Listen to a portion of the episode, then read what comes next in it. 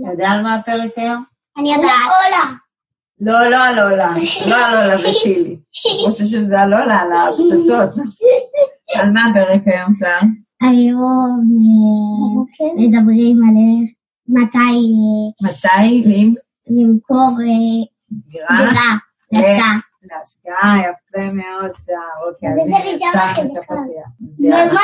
ומתי יגיע הגשם? הגשם יגיע גם. מתי יגיע הגשם? יגיע גם הגשם, אבל uh, אתה רואה זה היופי ב- בילדים רוני, שגם ברגעים כאלה אנחנו יכולים להישאר איתם בבית, יש לנו את ההכנסה הפסיבית שלנו, אנחנו לא דואגים מזה שחלילה יהיה איזה אירוע ביטחוני ויטלטל אותנו כלכלית. אה, זה לא מלחיץ. כמו שדומה, הרבה נלחצים, הם רואים פתאום את ההודעות האלה, הם מבינים שהם צריכים להישאר בבית, וכמה זמן זה ייקח, ועוד פעם העבודה, אתה יודע, יכולים לכעוס עליהם על זה שהם נהדרים. ולנו יש את הפריבילגיה גם לעבוד מהבית, וגם לא להיות חשופים לאירועים האלה. נכון, אז בעצם אה, אנחנו השגנו את המסקנות בעבר. אני שילמתי מחיר אה, כלכלי די כבד במבצע הגדול הקודם, אה, צוק, אה, צוק איתן. זה גרם לי לנזקים כספיים בעסק, והסקתי מסקנות, והיום אה, זה לא משנה כמה זמן תארך אה, איזושהי מערכה צבאית, אה, אין לזה כל השפעה עליי. נכון. אוקיי, אז אם יהיה אזעקות באמצע, ואם יהיה רעשים ובומים, אין מה לעשות, חלק מהאווירה, ואנחנו נתחיל בפרק, לא? נכון, אז בואו נתחיל... אז, אה, אז מתי, מתי אה, מוכרים דירה להשקעה? פתיח ואנחנו מתחילים. אז שלום לכולם, אני עדי בן אדר דן, ואיתי נמצא רוני אגה, אני הגה, אנחנו צוות Family Exit, וזה פודקאסט כאן מדברים נדל"ן. אם עדיין לא נרשמתם לערוץ יוטיוב שלנו, תעשו את זה, תגיבו, תשתפו, תעשו לייק, אנחנו אה, צריכים להגיע לאלף נרשמים, וכל נרשם עוזר לנו מן הסתם. ואנחנו כאן כדי להפיץ תוכן, אז ככל שיותר תתמכו, אנחנו נפיץ יותר ויותר תוכן.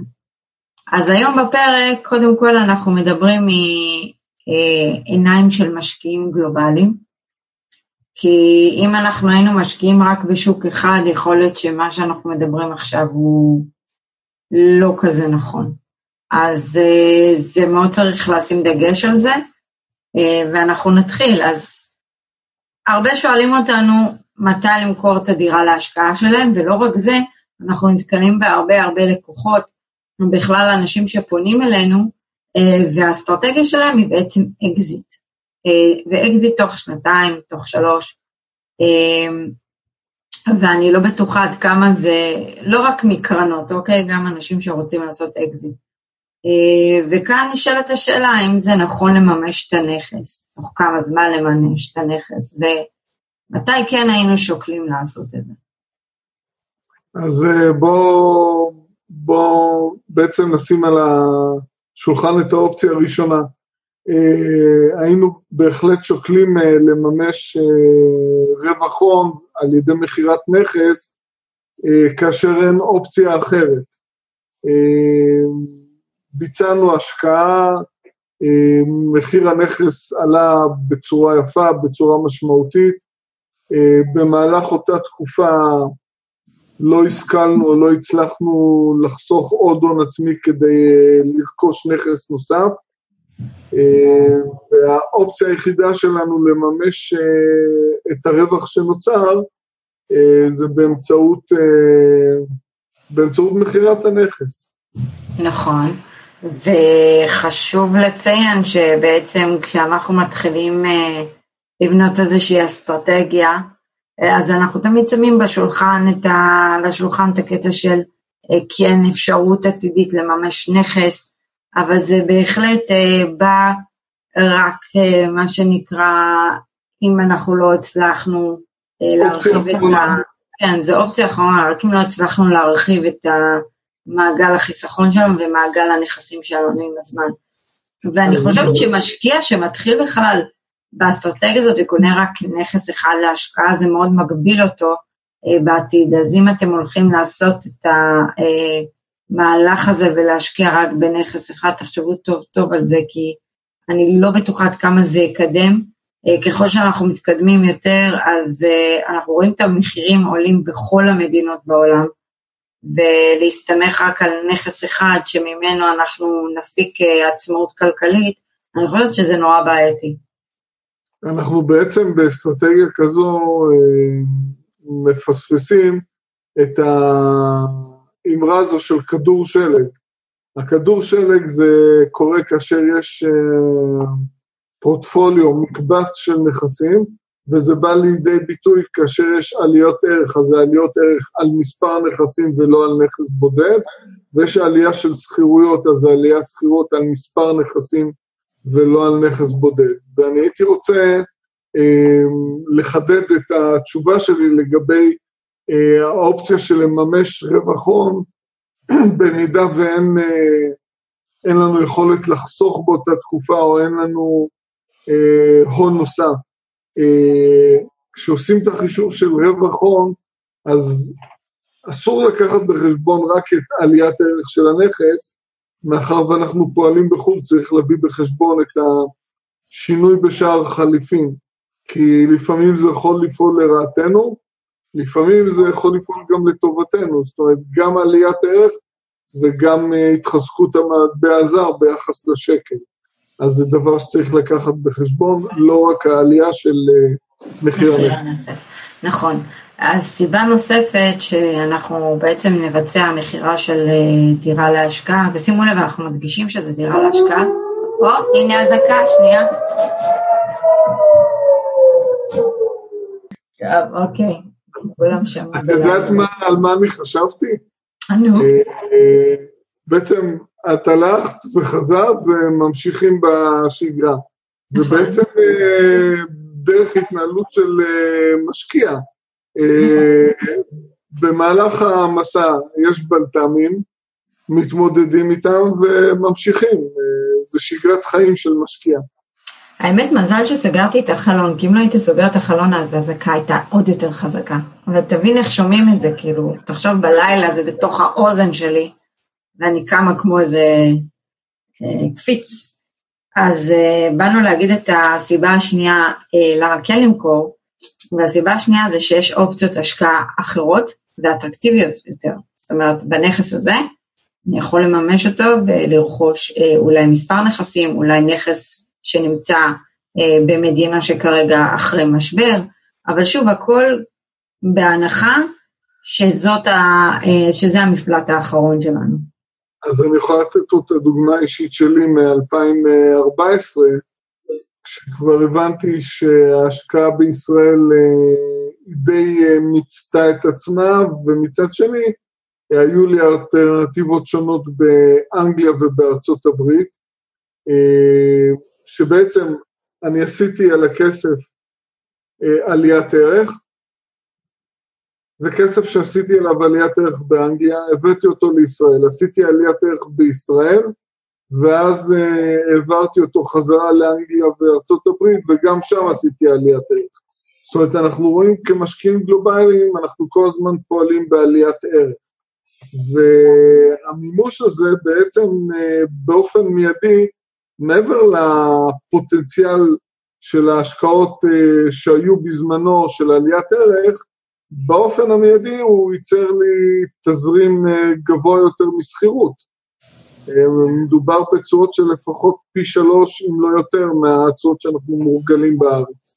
אז בעצם אתה גם נגעת בעוד נקודה, שהנכס בעצם מיצה את הפוטנציאל שלו כמשקיע גלובלי, חשוב לציין את הנקודה הזאת. נכון, נכון.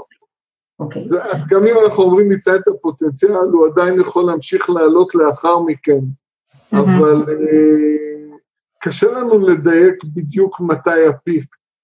ברגע שאנחנו עשינו פה השקעה טובה וזה עלה משמעותי ויש אופציות במקום אחר, אז אנחנו נמשיך את העליית ערך במקום אחר, מבלי לקחת סיכון לשינוי מגמה, למומנטום שלילי בשוק המקומי.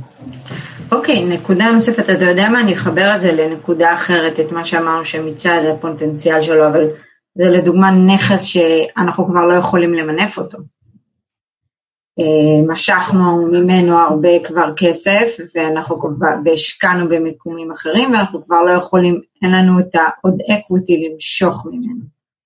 ואז בעצם על ידי המכירה שלו, אה, אנחנו יכולים להשקיע עוד כסף, או לסגור את החובות, ואז יהיה לנו בעצם אה, נכסים שהם כבר ללא, שאני לא צריך להחזיר החזר חודשי עבורם, וגם יישאר לי כסף להשקיע בעוד נכסים.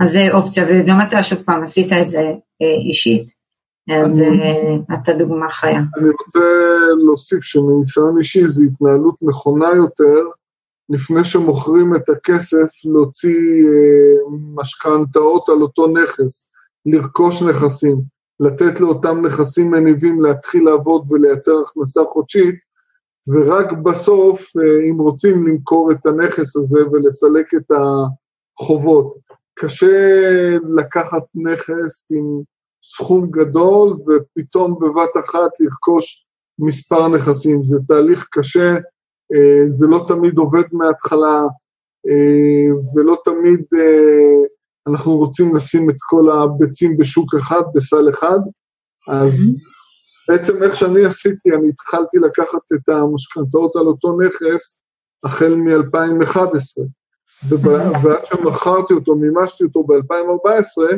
אז כבר קניתי אה, באמצעות המימון שלקחתי כנגד הנכס מספר נכסים. ברגע שסילקתי את ה... מכרתי את הנכס הזה וסילקתי את החובות, באותו רגע היה לי כבר הכנסה של נכסים שהם עובדים. זה מזכיר לי איזה, איזשהו אה, מישהו שפנה אלינו, ובאמת אה, הנכס שלו אה, מיצה את הפוטנציאל של העליית ערך, יש לו משכון על הנכס, אבל הוא רוצה לעשות את המעבר מבעצם אחד שהוא בעל מגורים למשקיע. אז התכתבנו קצת במיינים ואני שמתי את הדברים על השולחן ואמרתי שזה צריך לבוא בהבנה מלאה, שזה תהליך שאתה חייב נכון. לעכל אותו, ועדיף לא להתחיל להשתגע ולקנות נכסים עם אה, גם רמות סיכון גבוהות, כי אתה עוזב פה משהו שהוא כביכול סוג של ביטחון, ואתה עובר למשהו שהוא, אתה במקום שהוא פחות נוח ומוכר לך, אז אני המלצתי להתחיל אך ורק עם נכס אחד מאוד סולידי, להשאיר את שאר הכסף בצד, שגם יהיה, אתה יודע, בלת"מים הם עוברים משכנתה לשכירות, ויכול להיות שיש פער במחיר הזה ובעלויות מחיה, ולהתחיל את הדברים ולהקל אותם לאט לאט, וההשקעה הראשונה שהם יעשו היא בעצם תקבע אם הם ימשיכו בדרך או לא. אז היא חייבת להיות השקעה שהיא מאוד נוחה אה, לכניסה עבור משקיע, ולא לקחת איזושהי הרפתקה מסוימת, אז זה גם אה, נכון. ככה מתקשר. אז אה, השיקול הבא שלנו יהיה בעצם שיקול של פחת. אנחנו נכון. כמשקיעים, ודיברנו על זה בפרק של המיסוי, אה, יש לנו פחת להפחית, ואני מדברת על זה גם בפחת במדינות אה, זרות וגם פחת בארץ, אנחנו. אה, וזה משתנה ממדינה למדינה וכל אחד צריך לבדוק מה הפחת באותה מדינה. בעצם, אז פה, ברגע שנגמר, מה? יש לי איזו דוגמה שישר קפצה לי לראש, אני זוכר לפני שנה, סיפרו על אה, שלוש אחים בתל אביב שירשו 120 דירות, ואז הייתה מחלוקת אם אה, הם שילמו לפי המס המופחת אה, על הכנסות פסיביות עשרה אחוזים, שבעצם המדינה באה טענה שמדובר בעסק. ואז כולם אמרו, אוקיי, והמדינה החליטה שזה באמת עסק, ואני בעצם דווקא ראיתי בזה יתרון, כי הם קנו את הדירות האלה, הדירות נרכשו כבר משנות ה-80. הפחת על הדירות האלה כבר, אה, אה, הם לא יכולים לדרוש על הנכסים האלה פחת, והם לא ממונפים, והנכסים האלה לפני שנה כבר מיצו את העליית ערך שלהם. אז מעבר לעסק, למבנה של חברה, יאלץ אותם קצת להזיז את הישבן ולהתחיל להשקיע שוב סליחה, לקחת מימון כנגד אותם נכסים, לקנות נכסים עם תשואות גבוהות יותר במיקומים אחרים, להרחיב את הפורטפוליו, אה, ובמיקומים אחרים לקבל גם פוטנציאל עליית ערך. נכון, אני רק אסיים את הקטע של הפחת, וזה בעצם, אה, נניח פה בארץ יש לנו אה, מספר שנים מסוים לקבל פחת על נכס ספציפי, אז ברגע שנגמר לנו ההפחתה של הפחת כנגד נכס, אנחנו יכולים להתחיל לשקול אם שווה לנו למכור אותו, אבל אולי למצוא פתרון אחר של לקחת עוד מינוף על הנכס או דברים כאלה, ואז בעצם להפחיד עוד קצת את החבות מס שלנו, אז זה גם משהו. אז אני רוצה לתת דוגמה אחת קטנה. אם אנחנו לוקחים משקיע שרכש נכס בתל אביב ב-90 אלף דולר בסוף שנות ה-80, הוא כבר מיצה את היכולת שלו לדרוש פחת על הנכס בתשלומי אה, כן. מיסים, אוקיי? אה, אז אם אותו נכס היום, השווי שלו הוא 2.5 מיליון שקל, והוא מוכר את הנכס הזה ומשקיע את זה במקום אחר, אז הוא יכול uh, פתאום לבקש פחת uh, על uh, שני שליש מה-2.5 מיליון שקלים למשך 25 שנים. Uh, זה פשוט uh, uh, פטור אדיר ממס, אז זו דוגמה לנכס אחד, אז תחשבו מה קורה עם בעל פורטפוליו נכסים שעושה את זה. בגלל זה כשאנחנו מגישים את הדוח בסוף שנה לרואה חשבון, אנחנו לא משלמים כל כך הרבה מס הכנסה פה. נכון, זה אחת הסיבות, זה תכנוני מס. אז בעצם הסיבה השנייה שתוביל אותה, הסיבה הנוספת שתוביל אותנו למכירת נכס תהיה גזרות מס. שפה לדוגמה אנחנו ראינו את זה כשכחלון רצה להוציא את הגזרה על המס השלישי, על דירה להשקעה, שבעצם בן אדם לא יכול אם בן אדם מחזיק שלוש דירות, הדירה השלישית הוא ימוסה אה, מעבר למה שקיים היום, ואז בעצם זה מקטין את הכדאיות להחזיק את הנכס. אז כשיש גזירות מס, צריך לשקול באמת אה, לשחרר נכס אחד או שתיים. וזה בדיוק כמו שקרה בארצות הברית, אה, טראמפ נכנס, הביא לנו כמשקיעים זרים אה, גזירות מס, אה, וזה התחיל להוריד לנו את הכדאיות להמשיך להשקיע בשוק, אה, ולכן אנחנו אה, צמצמנו פעילות עד שבעצם זה הרחיק אותנו לגמרי מהשוק. את יודעת, תוך כדי זה שאנחנו מקליטים, קפץ לי עוד משהו שלא לקחנו בחשבון. אז uh, יש דירות שהן דירות ירושה, והן פתאום בעל כורחם של היורשים, הם הופכים לדירות להשקעה. אז אם הן נמצאות ב-level הזה שהן מחויבות במס בישראל, אז אולי באמת כדאי לממש את הדירות האלה ולקנות באופן פרטי לאחר מכן, כי אז אנחנו בעצם מייצרים פחת. נכון, נכון. אז הנה עוד סיבה, עוד סיבה. אז, נכון. אז אנחנו נעבור גם לסיבה הבאה, זה בעצם כאשר מאוכזבים מהשקעה. עכשיו, אני זוכרת מהמסע שלנו, לא נכס אחד, לא נכס שתיים, היה לי מאוד uh, קשה להביא אותם למצב שאני הצבתי את ההשקעה ואני נהנית ממנה. ולכן כשאנחנו מדברים על להיות מאוכזב מההשקעה, uh, צריך ממש כאילו להיות סיבה מאוד מאוד מאוד מאוד uh, חזקה. לתת לזה זמן גם. אתם חייבים לתת זמן להשקעות, לא חצי שנה ולא שנה. זה לא אומר כלום על ההשקעה. אה, וצריך סבלנות. אבל אה, אני חושבת שזה מפלט אחרון. אה, אני, אני שוב פעם, אני זוכרת את המסע שאנחנו עברנו ביחד, ואני עברתי משהו אישי פה בנכס שלי בארץ, שגם לקח לי, אני חושבת, כמעט שנתיים, זה היה סוג של תביעה, אז לא תמיד מרימים ידיים, צריך אורך רוח, נכנסים לעולם הנדל"ן, ו... אמרנו את זה, אני חושבת, גם בפרק הקודם, שצריך לקבל באהבה אה, גם את הטוב וגם את הרע. אין מה לעשות, אין מושלם. זוכר, אני זוכר אה, בהרצאה שהיינו באנגליה, אז Mhm. המרצה אמר, אה, הוא אמר דבר פשוט, בכל העולם יש מצוקת דיור, ברוב העולם. יש בישראל, יש בהרבה ארצות באירופה, במיקומים שונים, אה, לכל דירה יש מחיר. זאת אומרת, גם אם אה, אנחנו מוצאים את הנכס לשוב והתאכזבנו מהשכירות שציפינו לה, אז יכול להיות שפיקששנו באותה נקודה והנכס בסופו של דבר אה, יושכר, לכל נכס יש מחיר.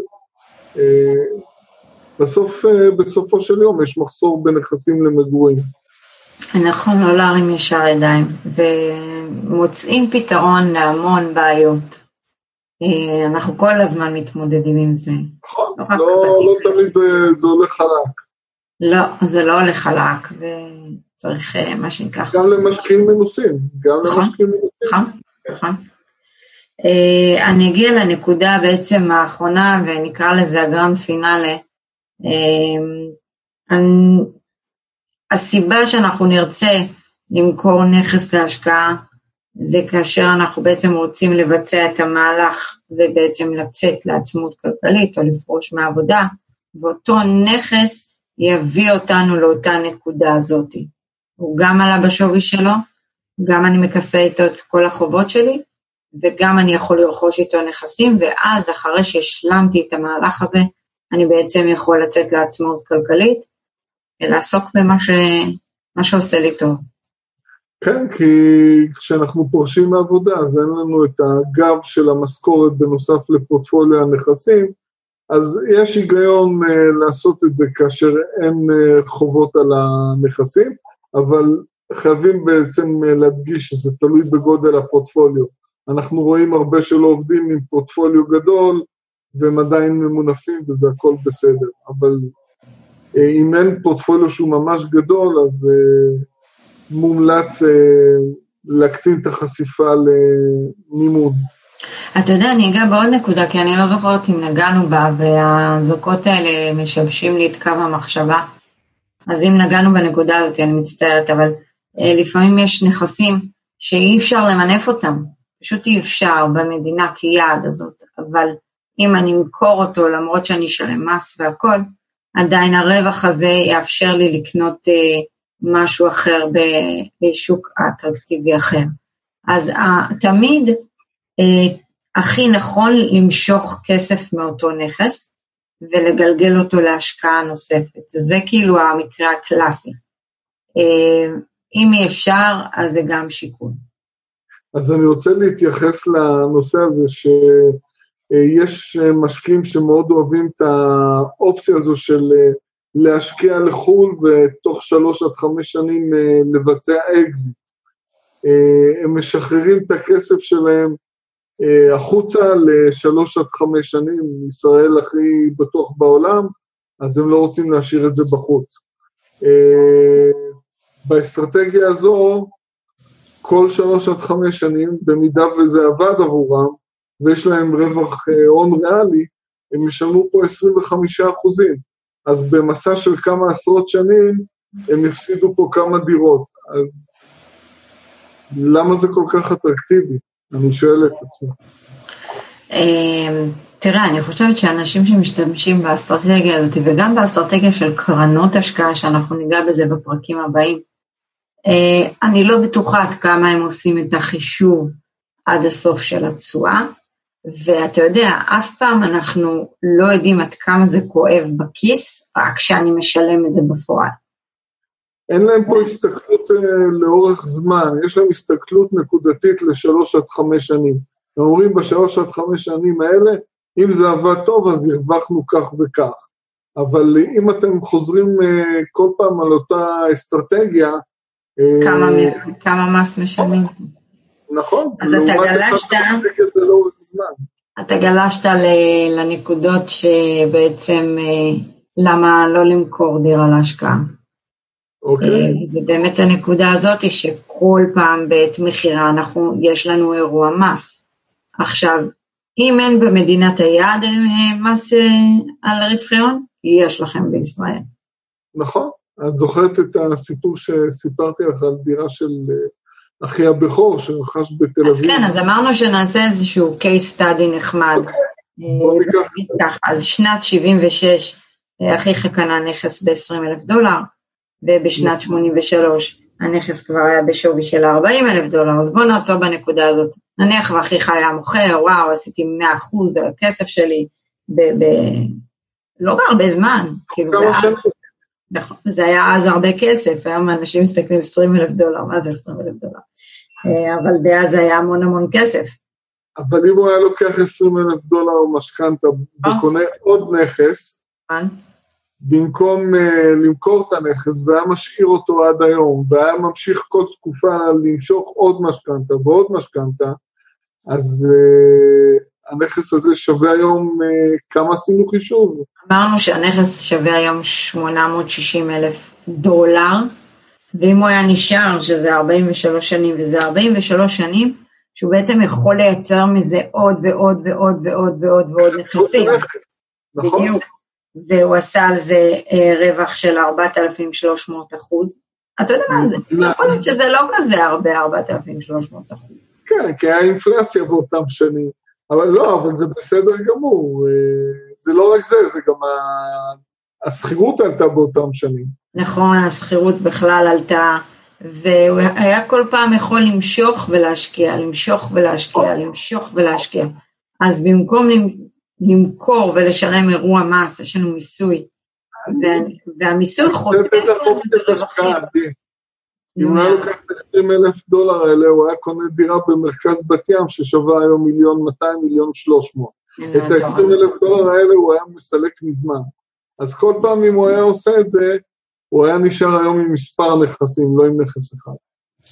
בגלל זה כאילו שתמיד אני אה, מדברת והאסטרטגיה של הבן אדם זה לעשות רווח הון תוך שנתיים לשלוש. אה, לא יודעת למה אנשים מצפים האמת יורוני, אולי אני ואתה טועים. אולי? אבל אלה שלא ישנים בלילה בגלל הכסף הקבור בקירות ולא מצליחים לשכנע את הבת זוג למכור, אז יש אופציה נוספת, אפשר למנף, נכון, בדיוק, פשרה. נכון? אתה יודע, יש הרבה כאלה, כמה כאלה מדברים איתנו, כמה כאלה פונים אלינו, אבל אנחנו אומרים דבר אחד מאוד חשוב, לא עושים משהו שלא שתי בני הזוג אה, תמימי דעים אליו.